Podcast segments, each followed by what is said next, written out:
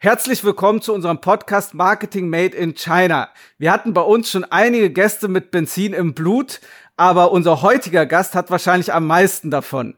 Matthias Müller hat schon 1972 seine Ausbildung zum Werkzeugmacher bei Audi absolviert. Nach Abitur und Studium stieg er dann wieder dort ein, unter anderem als Leiter des Produktmanagements für den Audi A3. Über mehrere andere Stationen hinweg wurde er schließlich von 2015 bis 2018 Vorstandsvorsitzender der Volkswagen AG Vorstandsmitglied der Porsche Holding sowie Aufsichtsratsvorsitzender bei Audi. Heute ist er uns aus Deutschland, aus Baden-Württemberg, der Heimat des deutschen Automobils schlechthin zugeschaltet. Wir freuen uns sehr, dass du bei unserem Podcast dabei bist. Herzlich willkommen, Matthias. Ja, vielen Dank für die Einladung. Wie können deutsche Marken in China erfolgreich werden? Und welche Fallstricke lauern bei einer Produkteinführung im Reich der Mitte? Antworten auf Fragen wie diese bietet der Marketing Made in China Podcast mit Damian Maib und Thomas Derksen. Herzlich willkommen, Matthias. Wenn man beim Volkswagen-Konzern arbeitet, führt kein Weg an China vorbei. Ungefähr jedes dritte Auto von euch wird hier verkauft. Wie oft warst du hier in China? Ja, ich habe das äh, mal überschlagen. Also es muss mindestens 50 Mal gewesen sein. Ich war ja nun 45 Jahre in der Autoindustrie tätig, äh, wie schon angemerkt. Und insbesondere die Zeit ab äh, 1995, als ich dann äh, das Produktmanagement bei Audi und später auch im Volkswagen-Konzern geleitet habe, hat mich in dieser Zeit, hat mich der Weg immer wieder äh, nach China geführt. Tatsächlich war ich aber 1989 äh, das erste Mal in China, damals noch in meiner alten Funktion in der, in der Informatikabteilung. Da gab es dieses Joint Venture zwischen Audi und China in Changchun. Und äh, wir haben damals dann vorbereitet die äh, Serienproduktion des, der hieß damals noch Audi 100, also später äh, der Audi A6, der ja dann in China als Regierungsfahrzeug auch ausgewählt wurde. Und meine Aufgabenstellung war da, die Stückliste für dieses Auto in China zu installieren. Das ist eine Aufgabenstellung, für die würde man heute natürlich nicht mehr so eine Reise auf sich nehmen. Aber damals äh, waren die technischen Möglichkeiten eben noch nicht so wie heute. Und dann war das eben mit einer einwöchigen China-Reise nach äh, Changchun verbunden.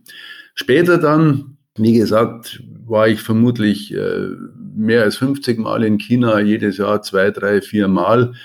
Weil wenn äh, in, in China ein, ein Automarkt ist wie für Volkswagen, wo ja, wie genannt, ein Drittel äh, des Absatzes in China stattfindet, dann ist es meines Erachtens auch wichtig, dass man diesem, dieser, dieser Kundschaft auch die entsprechende Priorität gibt.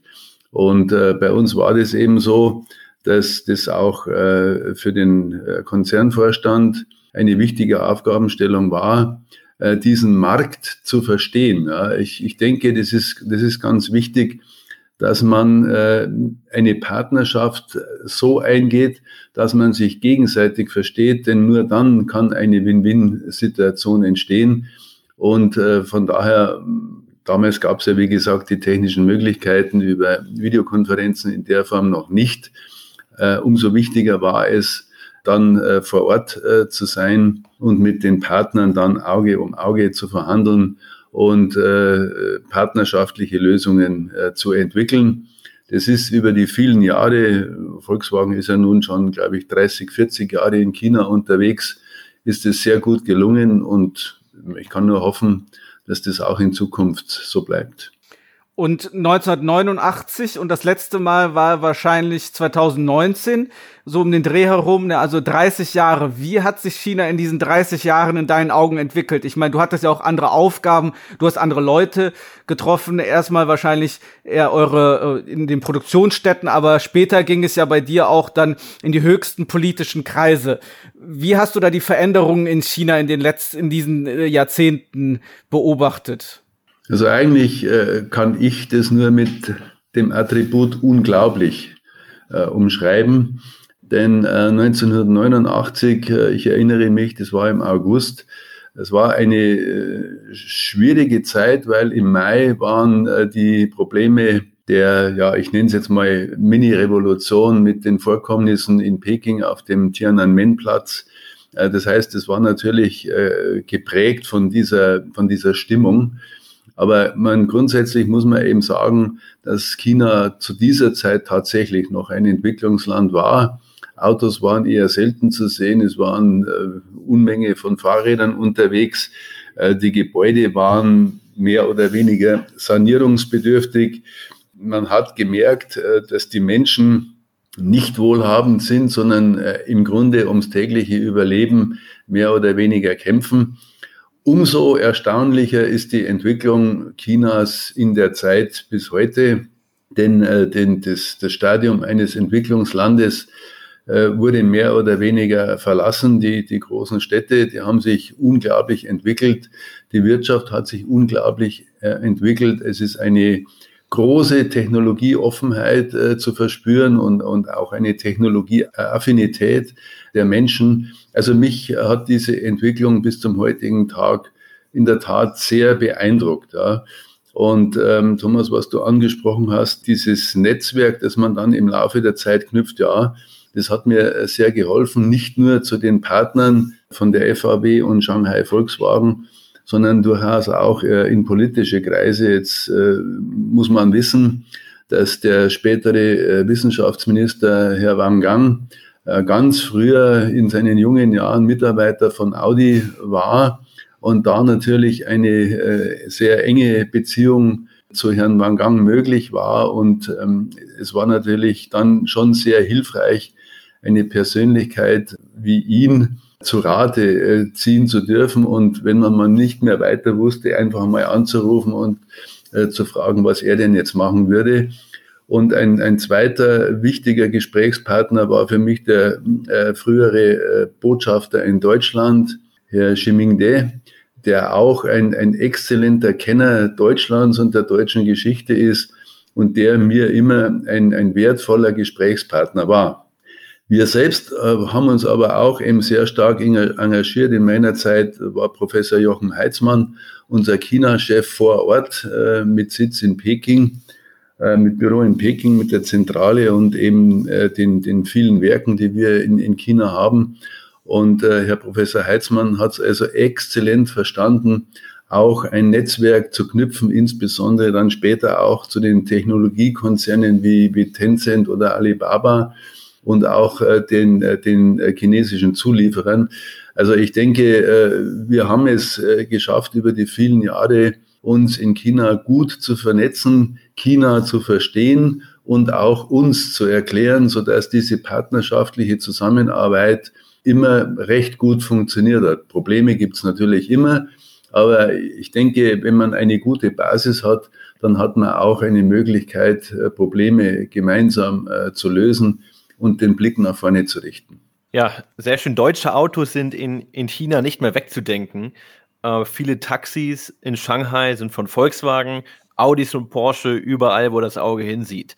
Jetzt hattest du schon angesprochen äh, etwas, aber welchen Stellenwert hatte der chinesische Markt bei, bei deinen vergangenen Tätigkeiten?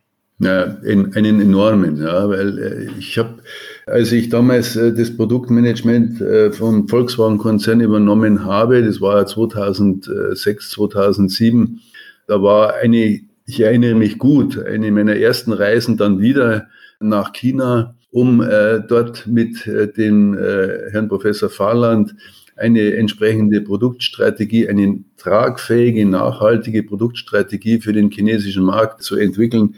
Und äh, man sieht es ja auch an, an, an deiner Frage, ein, ein Taxi ist das eine und ein äh, Luxusauto wie ein A8 beispielsweise von Audi, das ist das andere. Man spricht also unterschiedlichste Zielgruppen an und äh, es ist ja wichtig, mit der Entwicklung eines Landes Stand äh, zu halten. Ich meine, in, in China gab es 1989 sicherlich noch überhaupt kein Markenbewusstsein und heute ist Marke alles. Ja. Und äh, das ist natürlich wichtig, diesen Gedanken äh, des chinesischen Customers dann äh, zu folgen und dem auch Rechnung zu tragen. Und da muss man auch sagen, dass sich die chinesischen Kunden zumindest mittlerweile durchaus auch von deutschen oder europäischen Kunden unterscheiden. Ja, ich denke, im Laufe des Gesprächs können wir das auch nochmal etwas äh, tiefer äh, erörtern. Und aus persönlicher Erfahrung, du warst ja über 50 Mal in China und auch in den Medien lesen wir das immer, jetzt sei es auf persönlicher, auf kultureller oder auf politischer Ebene,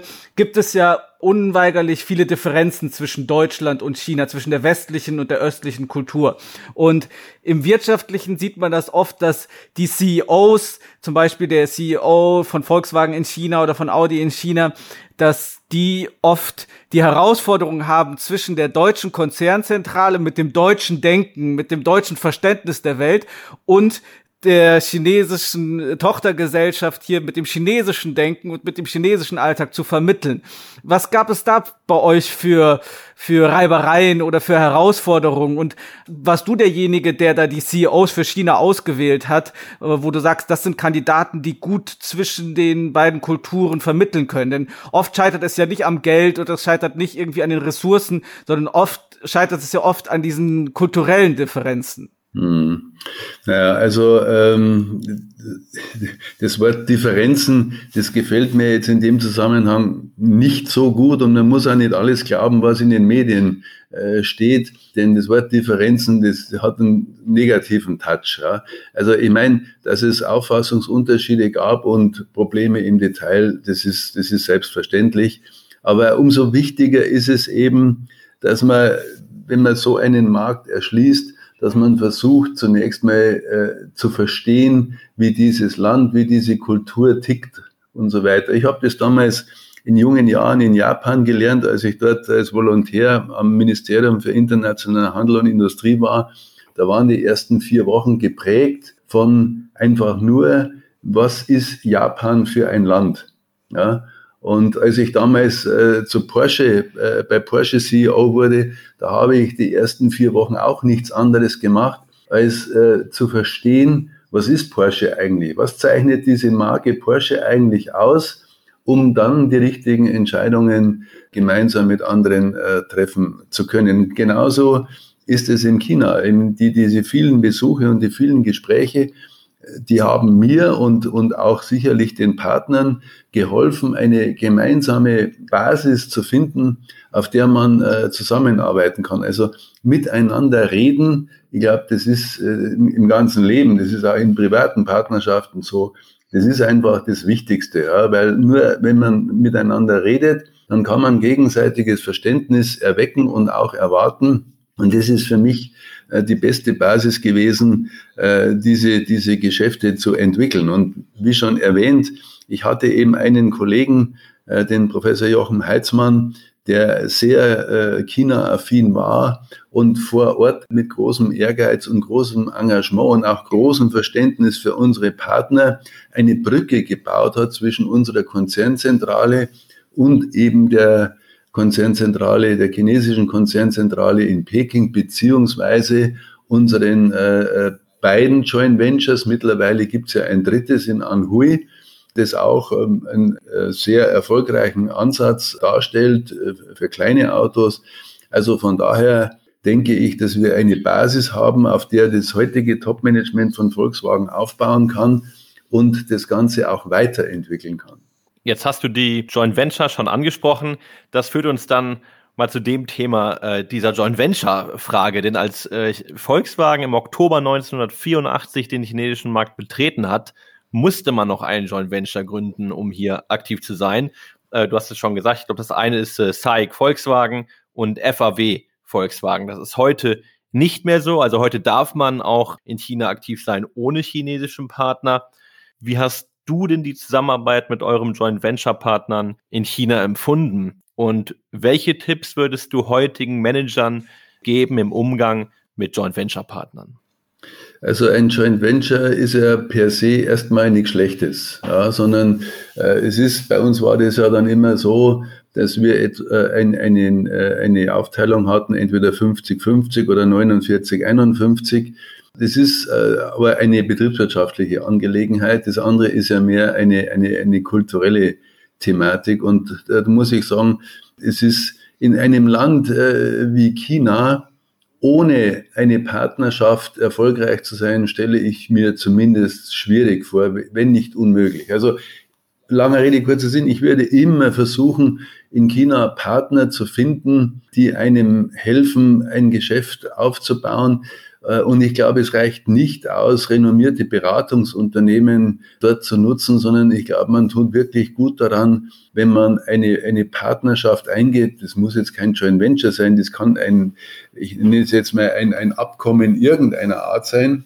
ein Kooperationsabkommen. Wichtig ist, dass man mit äh, den chinesischen Menschen und Managern ins Gespräch kommt um letztendlich eben die richtigen Entscheidungen äh, zu treffen und vor allem eben auch auf der einen, auf der Vertriebsseite den Geschmack der Kunden zu treffen, auf der anderen Seite aber auch die immensen technischen Möglichkeiten, die der, der chinesische Markt bietet, diese Technologie offen äh, und durchaus kreativ und progressiv äh, zu nutzen. Ja, und gerade in den letzten 10, äh, 20 Jahren durch Unternehmen wie schon die erwähnten Alibaba oder Tencent. Das ist, wenn man an, an, an, mit denen nicht zusammenarbeitet, dann muss ich sagen, dann ist man vielleicht selber schuld, wenn man letztendlich äh, erfolglos ist. Ja. Und ich meine, es ist natürlich so, dass äh, die, die politische Führung in China auf die Wirtschaft einen gewissen Einfluss ausübt. Ja. Und ähm, das ist ja auch ein Thema, das für uns Europäer äh, schwer einzuordnen und schwer zu verstehen ist. Umso wichtiger ist es, dass man Partner hat vor Ort, die äh, das eigene Unternehmen dann unterstützen, unter die Arme greifen, erklären ja, und, und äh, dafür sorgen, dass ein, ein Austausch der Standpunkte immer und in jeder Situation äh, möglich ist. Ja. Und ich meine, bei der Frage, was würde ich den Leuten raten, ich glaube, das ist schon durchgeklungen. Ja?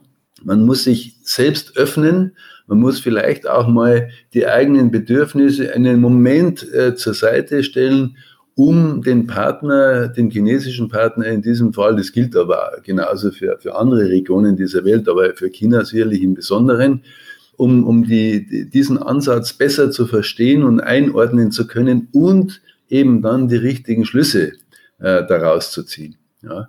Also ich, ich, ich glaube, es ist, es wurde natürlich vorhin mal die Frage gestellt äh, nach der Auswahl der Manager. Natürlich äh, ist es wichtig und richtig, Leute zu finden, die eben, sagen wir mal, offen sind für Neues. Ja? Und eben nicht nur glauben, dass die eigene Denke die richtige ist, sondern eben zunächst auch mal sich öffnen und sagen, ich möchte den anderen erstmal verstehen, um mir dann eine Meinung zu bilden und letztendlich auch verhandlungsfähig zu werden.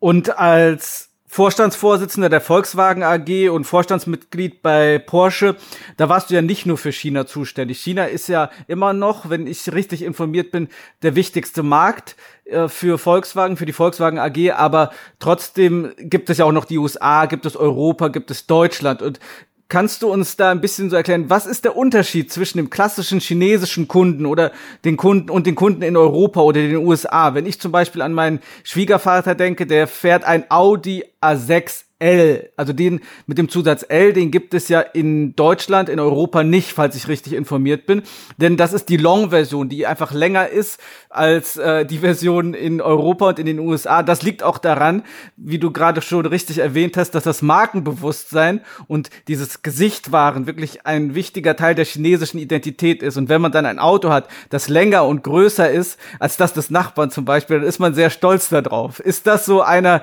der größten Unterschiede zwischen dem chinesischen und dem, dem allgemeinen europäischen Kunden? ich glaube, das hat sich über viele Jahre so entwickelt. Wie gesagt, Ende der 80er Jahre, äh, da waren, äh, war vielleicht, waren die Bedürfnisse anders, weil es sind viele Rad gefahren und wollten dann vom Rad aufs Auto umsteigen, um mehr Sicherheit und Komfort zu genießen. Aber das hat sich dann über die Jahre so entwickelt und diese Langversion von den Autos, die gibt's ja nicht nur in dem Fall bei Audi, sondern die gibt's auch bei BMW oder Mercedes. Das ist ein, ein sehr gutes Beispiel, das das beschreibt, ja. Weil in China eben sehr oft auch die Leute einen Fahrer haben und dann im Vorhinten sitzen und dann ist Beinfreiheit natürlich alles. Und da haben wir uns dann, nachdem wir das verstanden haben, überlegt, Mensch, wir könnten ja hinten am Fersenblech ein neues Fersenblech einsetzen, das 10 Zentimeter länger ist und dann haben unsere Kunden einfach mehr Beinfreiheit. Ja. Und äh, dieses ist, ist nur ein Beispiel. Es gibt auch andere Beispiele, dass wir uns bemüht haben, für eine entsprechende, wie soll ich sagen, Geruchsstimmung im Auto zu sorgen, dass es andere Farben gibt, dass mehr Glanz und Chrom an den Autos außen wie innen ist. Heutzutage natürlich die ganzen Connectivity und Unterhaltungsfeatures, die in den Autos sein müssen, die in, in Deutschland oder in Europa jetzt vielleicht nicht die große Rolle spielen. Dafür muss vielleicht das Fahrwerk in, in China nicht so extrem ausgelegt sein, weil man eben nicht so schnell fährt wie auf europäischen Straßen. Ja. Da müssen eben die Bremsen besser sein, das Fahrwerk und die Lenkung äh, besser abgestimmt.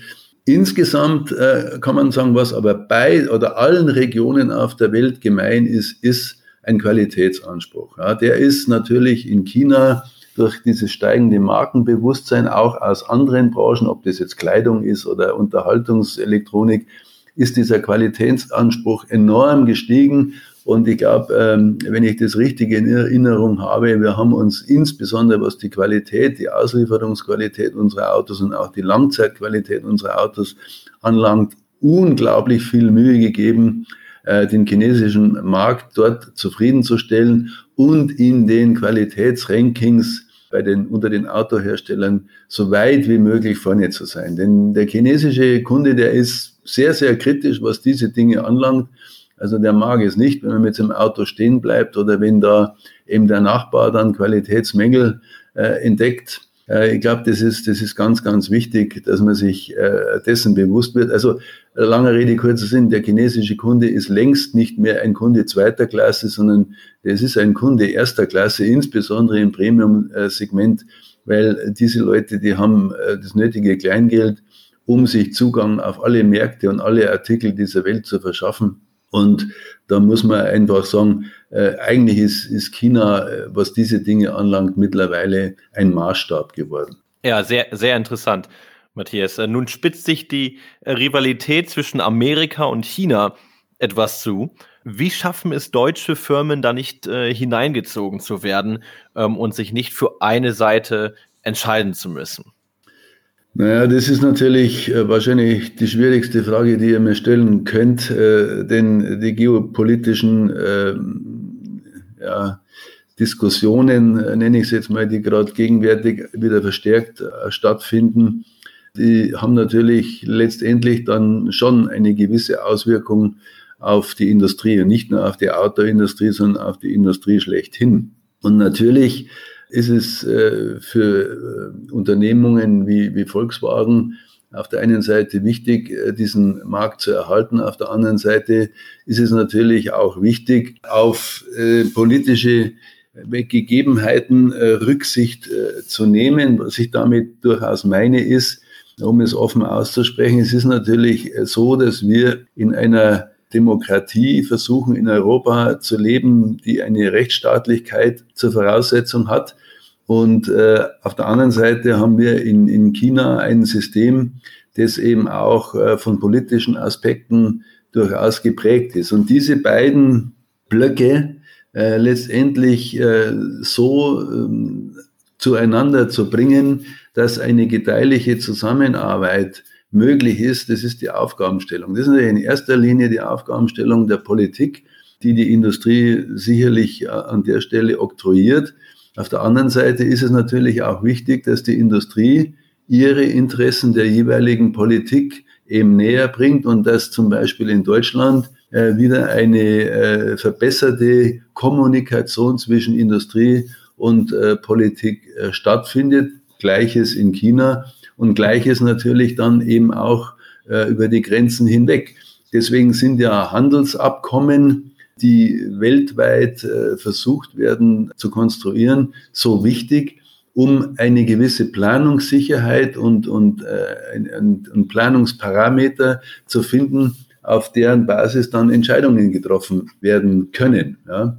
Also wovon ich einfach wenig halte, das ist grundsätzlich Verbotspolitik, die unter Vernachlässigung äh, verschiedenster Aspekte eben äh, sehr, sehr radikal vorgeht, sondern äh, ich glaube, es ist uns allen gedient, wenn wir zu einer Fortsetzung einer gedeihlichen Zusammenarbeit über die letzten 30, 40 äh, Jahre kommen und versuchen, die gegenseitigen Interessen äh, zu berücksichtigen. Ja, ich meine, äh, wir sind natürlich auch alle geprägt immer von, von den Medien und was in den Medien steht. Und da ist dann äh, von Menschenrechtsverletzungen äh, in, in China, in bestimmten Regionen äh, die Rede. Wenn das so ist, dann äh, ist es natürlich aus europäischer, demokratischer Sicht zunächst mal zu verurteilen.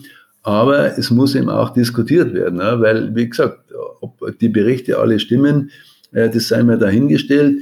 Wir bei Volkswagen haben damals in Urumqi äh, dann äh, dieses Werk gebaut, eben um dort Arbeitsplätze zu schaffen, um dieser Region zu helfen, sagen wir mal, einen, einen gewissen Lebensstandard zu, zu entwickeln. Und es gibt ja in Deutschland äh, diesen, diesen Begriff Wandel durch Handel, also einfach durch eine wirtschaftliche Zusammenarbeit auch einen Austausch anderer, wie soll ich sagen, Gedankengüter, die letztendlich äh, auch vielleicht mit dem Begriff Kultur zu umschreiben sind oder zumindest äh, gesellschaftliche Veränderungen, die man evolutionär dann entwickeln kann. Das gilt aber für beide Seiten. Ja. Das, das gilt ja nicht nur für China, sondern es gilt eben auch für Europa. Ich meine, wir Europäer, wir sind gern mal äh, schnell bei der Sache mit dem Finger auf andere zu zeigen. Manchmal täten wir auch gut daran, mal vor der eigenen Haustür zu kehren, wie man so schön sagt. Und äh, auch in Europa Dinge, die im Argen liegen, in Ordnung zu bringen und gleichzeitig auch etwas mehr Verständnis äh, für andere aufzubringen. Wie gesagt, das hat alles seine Grenzen. Menschenrechtsverletzungen oder die Diffamierung von ähm, bestimmten Bevölkerungsgruppen kann ich persönlich nicht gutheißen und werde das auch nie tun. Aber das heißt nicht, dass man letztendlich dann äh, die Überlegung anstellt, einen Markt aufzugeben, sondern und jetzt komme ich wieder zurück zu dem, was ich mehrfach betont habe, in einen Dialog zu treten und äh, gemeinsam äh, Lösungen zu finden, die eine, äh, eine gemeinsame Zukunft dann auch ermöglichen. Nun äh, fangen wir dann doch mal an, vor der eigenen Haustür zu kehren. Kehren wir mal zurück nach Deutschland. In Deutschland ist ja das klassische Auto mit Verbrennungsmotor, das du ja als Vorstandsvorsitzender dann jahrelang verkauft hast, in Anführungsstrichen, wo du dann als Gesicht dafür standest, ist ja mittlerweile zu einem großen Streitobjekt geworden. Die meisten Deutschen lieben es, das zeigen ja die Verkaufszahlen und es gibt ja im Englischen einen Spruch, put your money where your mouth is, also mit dem, mit der, mit dem Konsum zeigen, wohinter man steht und die Zahlen zeigen ja schon, dass der klassische Verbrennungsmotor immer noch ein wichtiger Bestandteil der deutschen Wirtschaft und auch für den deutschen Konsumenten noch wichtig ist. Doch wenn man mal online schaut, dann sind da ja oft äh, viele laute Stimmen zu hören und oft ist es ja auch eine kleine Minderheit, die diese, die, die am lautesten ist online. Und äh, viele dieser Stimmen sagen, dass sie am liebsten den Verbrennungsmotor lieber gestern als heute verbieten möchten. Was sagst du dazu? Wie siehst du, wie stehst du zu dieser klassischen äh, Industrie, zu dieser klassischen Technik? Na, zunächst muss man ja mal anerkennen, dass wir ein, ein Klimaproblem auf der Welt haben. Wie groß das ist, das sei jetzt mal dahingestellt. Da gibt es Experten, äh, die das äh, ausrechnen und, und begründen äh, können. Also das heißt, wir haben an der Stelle schon etwas zu tun. Äh, nur aus meiner Sicht äh, heißt die Antwort nicht oder kann nicht heißen, den Verbrenner kurzfristig zu verbieten womöglich und nur noch äh, batteriebetriebene Elektroautos zu betreiben, das wird nicht funktionieren, aus verschiedensten Gründen. Das würde jetzt auch die Zeit sprengen, um, um das detailliert äh, hier aufzuarbeiten. Ich denke, was wichtig wäre, ist auch an der Stelle eine gewisse Technologieoffenheit. Denn wenn man den Entwicklern von Verbrennungsmotoren, Diesel und Benzin die Gelegenheit gibt, äh, weiter zu forschen und zu entwickeln, dann werden diese Antriebskonzepte auch besser werden. Es gibt auch alternative Antriebskonzepte äh, wie, wie synthetische Kraftstoffe und so weiter. Also da gibt es eine Vielzahl von Möglichkeiten, also ich glaube, man äh, tut gut daran, an modernen Verbrennern zugegebenermaßen äh, festzuhalten. Denn ich meine, die Leute, die zwei oder drei Autos haben, die können sich locker ein Elektroauto in die Garage stellen, aber viele haben eben nur ein Auto, viele haben einen knappen Geldbeutel, viele wohnen nicht in der, in der Stadt oder in großen Metropolen, sondern gerade in Europa auf dem Land, die sind also aufs Auto angewiesen und haben eben nicht das Geld, das Auto morgen zu ersetzen. Also von daher denke ich, dass ein technologieoffener Ansatz der richtige wäre. Ja, ich, wie gesagt, ich kann die, die Verdammung äh, des Verbrennungsmotors so ohne weiteres nicht nachvollziehen, denn ein moderner Diesel EO7 ist äh, genauso umweltfreundlich wie ein äh, batteriebetriebenes Elektrofahrzeug, wenn man Herstellung und Recycling einer, einer Batterie mit in diese Rechnung mit einbezieht. Also ich, ich denke auch, dass es einfach dem Kunden überlassen sein sollte, seinen eigenen ökologischen Footprint ein Stück weit äh, zu beeinflussen. Ich selbst tue das auch und ich, viele meiner Freunde tun das, die darüber nachdenken, ob sie jetzt von A nach B äh, mit dem Auto fahren oder mit dem Zug oder keine Ahnung oder in der Stadt mit dem Fahrrad. Da gibt's viele, äh, viele Möglichkeiten. Deswegen, ich beschäftige mich mittlerweile eben nicht mehr nur mit äh, dem, mit dem Automobil, als Fortbewegungsmittel, sondern mir geht's eigentlich mehr um die Mobilität schlechthin, um multimodale Mobilitätsketten, wo verschiedenste Verkehrsträger dann zur Anwendung kommen und diese Verkehrsträger dann auch sehr kundenfreundlich und barrierefrei vernetzt werden.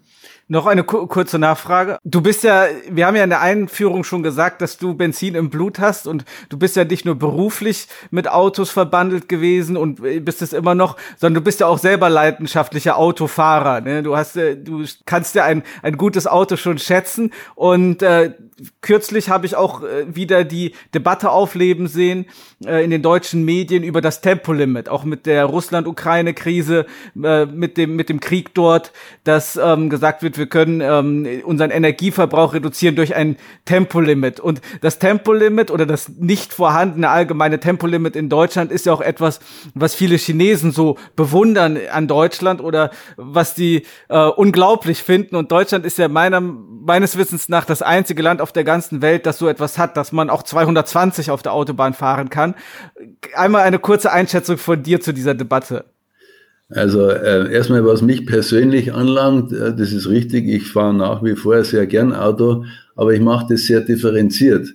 Wenn ich mich auf öffentlichen Straßen bewege, dann bewege ich mich so, dass ich A, umweltfreundlich unterwegs bin ja, und B, auch so fahre, dass das Risiko, andere zu schädigen, ähm, im Grunde gleich null ist.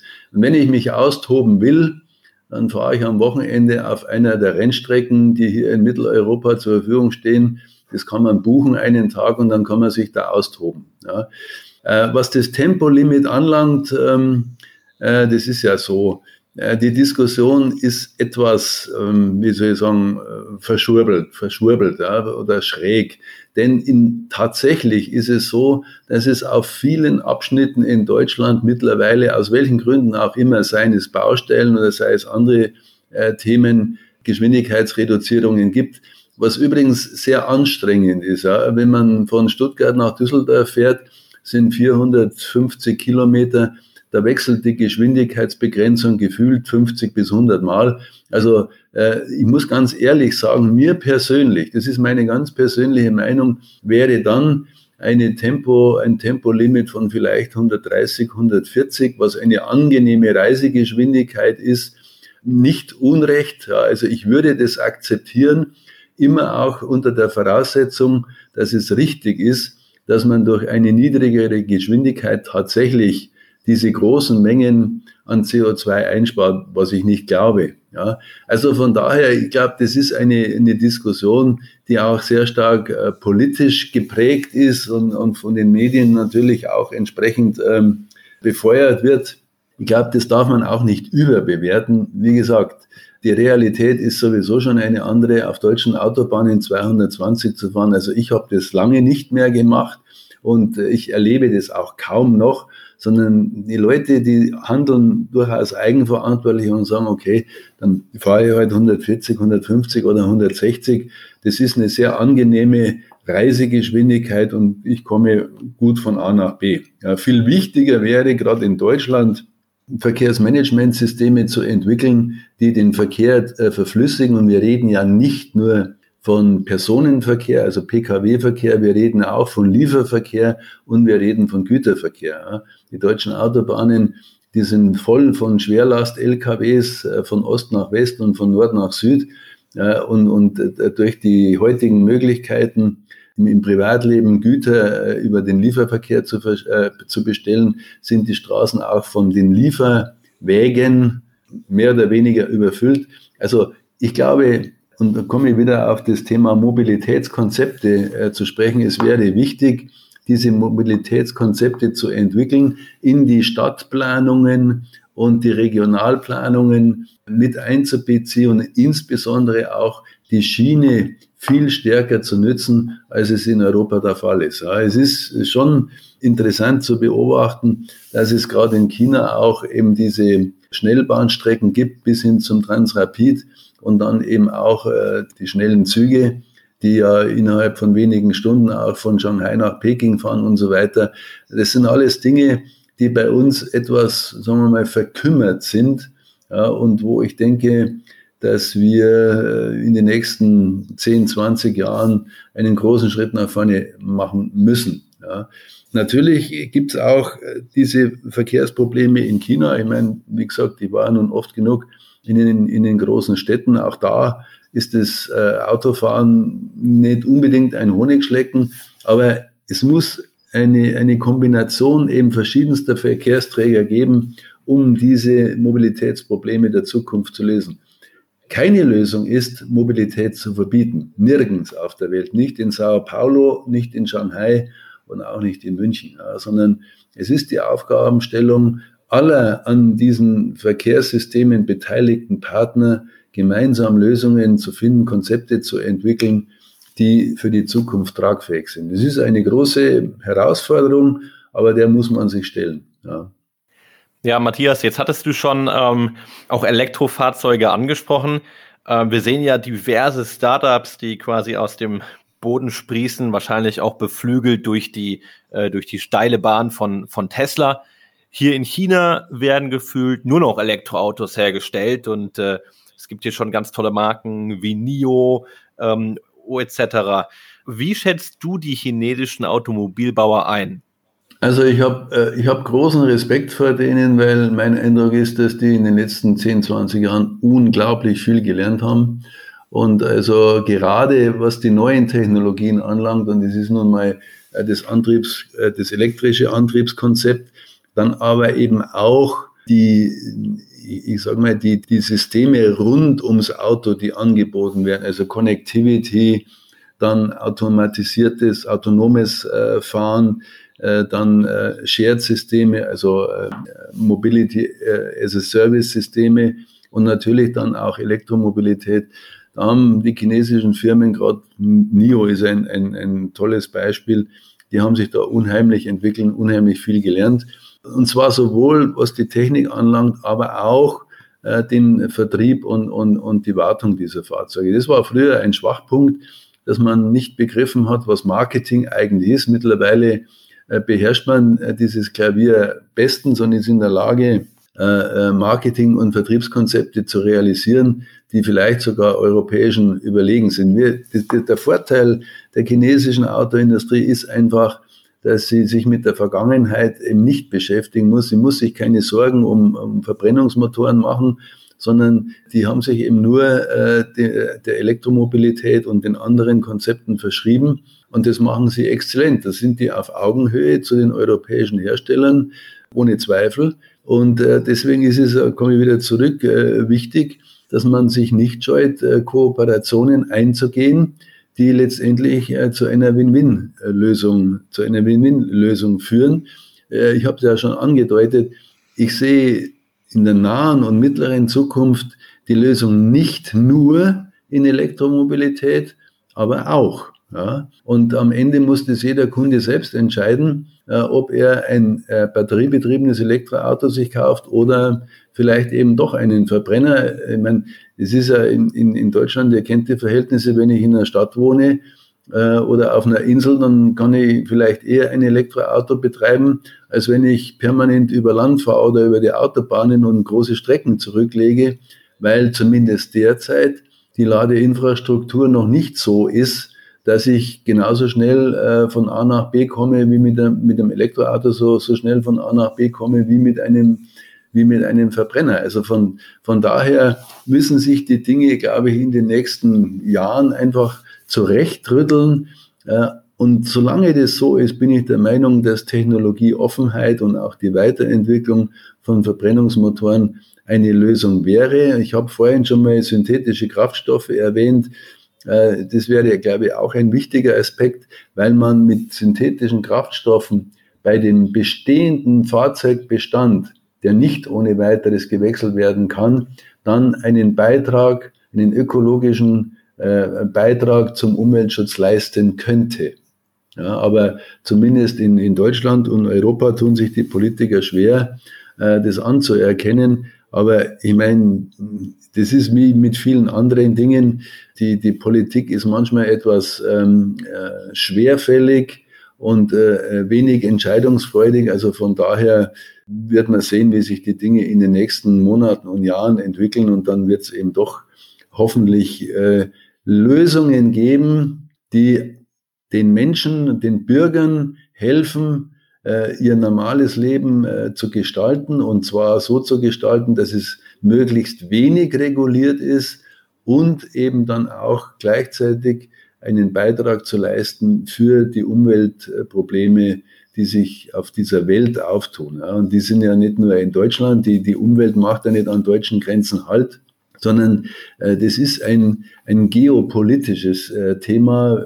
Es geht nicht nur um Macht- und Einflussblöcke, sondern es geht eben auch um das Thema Klima, wo gemeinsame Lösungen zu suchen sind. Und da ist natürlich die Mobilitätsindustrie, eben auch Flugzeuge und Schiffe. Ich muss das immer erwähnen, es ist nicht nur das Auto, sondern gerade Flugzeuge und Schiffe spielen da eben auch eine, eine sehr große Rolle.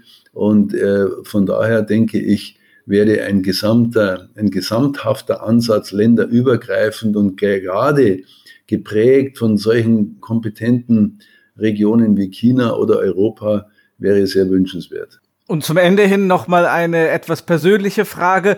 Nach deiner Karriere bei VW, Porsche und Audi mit all der Expertise, mit den Erfahrungen, mit den Beziehungen, die du angesammelt hast, da bist du doch sicherlich ein wertvoller Kandidat für Aufsichtsratmandate bei Startups in der Automobilbranche, sowohl in Europa als auch in China. Zum Beispiel NIO haben wir ja gerade schon angesprochen. Wenn die dich ansprechen würden, wäre das so etwas, was dich nochmal reizen würde?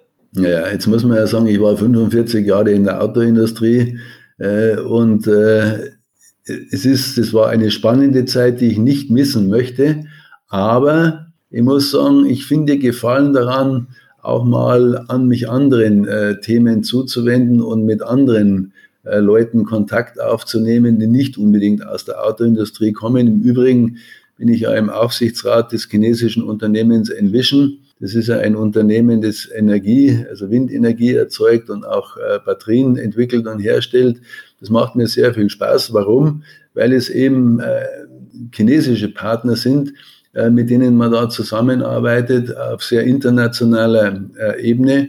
Also es macht mir sehr viel Spaß und äh, ich denke, äh, ich bin natürlich in dem ein oder anderen Startup mit äh, dabei, auch beratend oder investierend.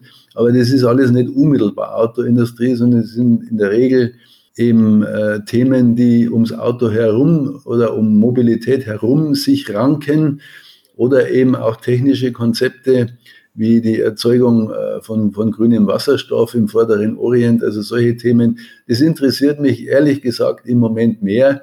Und ansonsten bin ich auch froh, mal ein bisschen mehr Zeit zu haben, bisschen mehr Zeit zu haben als früher und äh, Familie, Freunde und, und Hobbys äh, zu pflegen. Ich meine, ich bin mittlerweile 68 Jahre alt. Also da glaube ich, kann man dann auch schon mal einen, einen Schritt kürzer treten. Und ähm, Thomas, du weißt, äh, Gerade das Thema China beschäftigt mich nach wie vor. Wir haben ja gemeinsam eine Initiative gestartet, um Brücken zu bauen, auch in der Zukunft zwischen äh, China und, äh, und Europa und, und, und Deutschland. Ich bin mittlerweile auch in einer Denkfabrik R21 äh, im Beirat in, in Deutschland tätig, die auch gerade diese die Ideen und, und ähm, äh, sagen wir mal, die Gedanken der bürgerlichen Mitte wieder etwas mehr in den Vordergrund stellen möchte. Also ich habe ganz gut zu tun und äh, zum Ausgangspunkt der Frage, es muss nicht unbedingt mehr die Autoindustrie sein. ja, sehr, sehr, sehr spannend und es gibt ja auch sicherlich einige äh, Nachwuchsmanager, äh, Matthias, die uns gerade zuhören und ähm, da wollten wir dich gerne fragen, wie wichtig ist es denn für Nachwuchsmanager, den chinesischen Markt zu kennen oder auch sogar für einige Zeit nach China zu gehen? Und ähm, wird Deutschland in 20 Jahren noch eine starke Automobilnation sein? Oder was wären die Alternativen? Also zum ersten Teil der Frage, da kann ich nur dafür werben, dass Leute in jungen Jahren ins Ausland gehen. Das muss gar nicht unbedingt China sein das, das kann überall auf der Welt äh, sein, um einfach äh, sich zu öffnen ja, und, und, und zu lernen, wie es ist, mit anderen Kulturen, mit anders denkenden Menschen, mit anderen anders gearteten politischen Systemen umzugehen und äh, damit äh, zurechtzukommen, von, von Sprachenlernen ganz abgesehen. Das ist natürlich äh, auch wichtig. Äh, ich habe manchmal den Eindruck, dass insbesondere wir Europäer und Deutschen das ganz gerne tun mittlerweile, auch die jungen Leute, aber äh, um China einen großen Bogen herum machen. Ich, ich würde sehr empfehlen, dass man vielleicht auch mal ein Semester in Shanghai oder in Peking äh, studiert und, und, und dort dann auch äh, über diese Sprache, äh, diese, diese Kultur etwas näher kennenlernt und einfach diese Hemmschwelle, die irgendwo schein, äh, scheinbar existiert, dass man die abbaut. Also ich habe den Eindruck, dass sehr viel mehr äh, Chinesi, junge chinesische Menschen in Europa oder im, im Westen sind als umgekehrt. Und äh, ich, ich will das gar nicht äh, mehr verstehen, sondern ich würde die, die jungen Leute ermutigen zu sagen, Mensch, macht den Schritt, geht nach China, äh, man kann dort so viel, so viel lernen. Also meine Auslandsreisen nach China, die haben mir immer wieder die Augen geöffnet, aber auch nach Brasilien äh, oder nach Indien oder äh, sei es Israel. Also das, das, das gilt für alle Länder gleichermaßen. Wenn man da mal ein halbes Jahr oder ein Jahr ist, dann kann man so viel für sich selbst mitnehmen. Das hilft einem fürs, fürs, fürs, ganz, fürs, ganze, fürs ganze Leben. Und der zweite Teil der Frage, ja, Autoindustrie, äh, die deutsche Autoindustrie, ich bin da sehr zuversichtlich und optimistisch weil ich glaube, die Ingenieurskompetenz in unserer Industrie, übrigens nicht nur die Autoindustrie, sondern auch andere Industriezweige, die ist enorm hoch, das Bildungsniveau ist enorm hoch. Also von daher äh, bin ich da zuversichtlich, dass Deutschland und Klammer auf und Europa auch äh, in Zukunft in der Welt eine wichtige Rolle spielen werden. Was Europa anlangt, würde ich mir wünschen, dass äh, Europa enger zusammenrückt und in diesem Machtgefüge USA, China eine Rolle wahrnehmen kann, die etwas, ähm, ja, wie soll ich sagen, äh, einflussreicher ist, als das manchmal heute der Fall ist. Deutschland alleine mit 80 äh, Millionen äh, Bürgern ist sicherlich ein erfolgreicher Wirtschaftsstandort. Politisch spielen wir manchmal eine untergeordnete Rolle. Ich würde mir wünschen, dass Europa an der Stelle näher zusammenrückt, ein, ein mehr oder weniger vereintes Europa entsteht, das dann auch selbstbewusst dem Amerika amerikanischen und auch dem chinesischen Block ähm, gegenübertreten kann. Ist ja übrigens nicht nur China, das in Asien sehr erfolgreich ist, es ist auch Vietnam, es ist insbesondere Korea, Japan sowieso. Ja, also man, man kann, wenn man auf diese Regionen schaut, sehr, sehr viel lernen. Wenn man bereit ist äh, zu lernen und äh, es ist immer die Rede von lebenslangem Lernen äh, und äh, ich glaube, da kann man viel mitnehmen, wenn man versucht, diese Wirtschaftssysteme und auch die politischen Systeme dahinter zu verstehen und dann für die eigenen Unternehmungen die richtigen Schlüsse draus zieht. Ja. Und am Ende, ich habe es eingangs gesagt, muss es immer in einem, äh, in einer gemeinsamen, gemeinsamen Zielorientierung münden und dann auch in gemeinsamen, äh, gemeinsamen Lösungsansätzen. Da bin ich sehr, sehr zuversichtlich, dass insbesondere die Autoindustrie bei allen Problemen, die sie hat, aber die hat sie immer gehabt. Die Autoindustrie hat 100 Jahre lang Probleme gehabt in Deutschland und hat die Probleme immer mit, äh, mit sehr viel Kompetenz überwunden. Und äh, ich bin der Meinung, dass es auch in Zukunft äh, der Fall sein wird. Solche neuen Player wie Tesla beispielsweise, die finde ich bewundernswert. Die machen das wirklich, glaube ich, sehr gut, machen vieles gut, manches machen sie auch nicht gut. Aber das ist so. Ja, wenn man solche Unternehmungen mutig anpackt, dann passieren auch mal äh, Fehler. Ja, aber da muss man dazu stehen und sagen, okay, den Fehler habe ich gemacht, den mache ich kein zweites Mal mehr. Und äh, wir richten den Blick nach vorne und nicht, äh, nicht auf die Suche nach dem Schuldigen, das bringt nichts, sondern es ist ein, ein ständiges Verbessern von Systemen und von, von Prozessen und Technologien.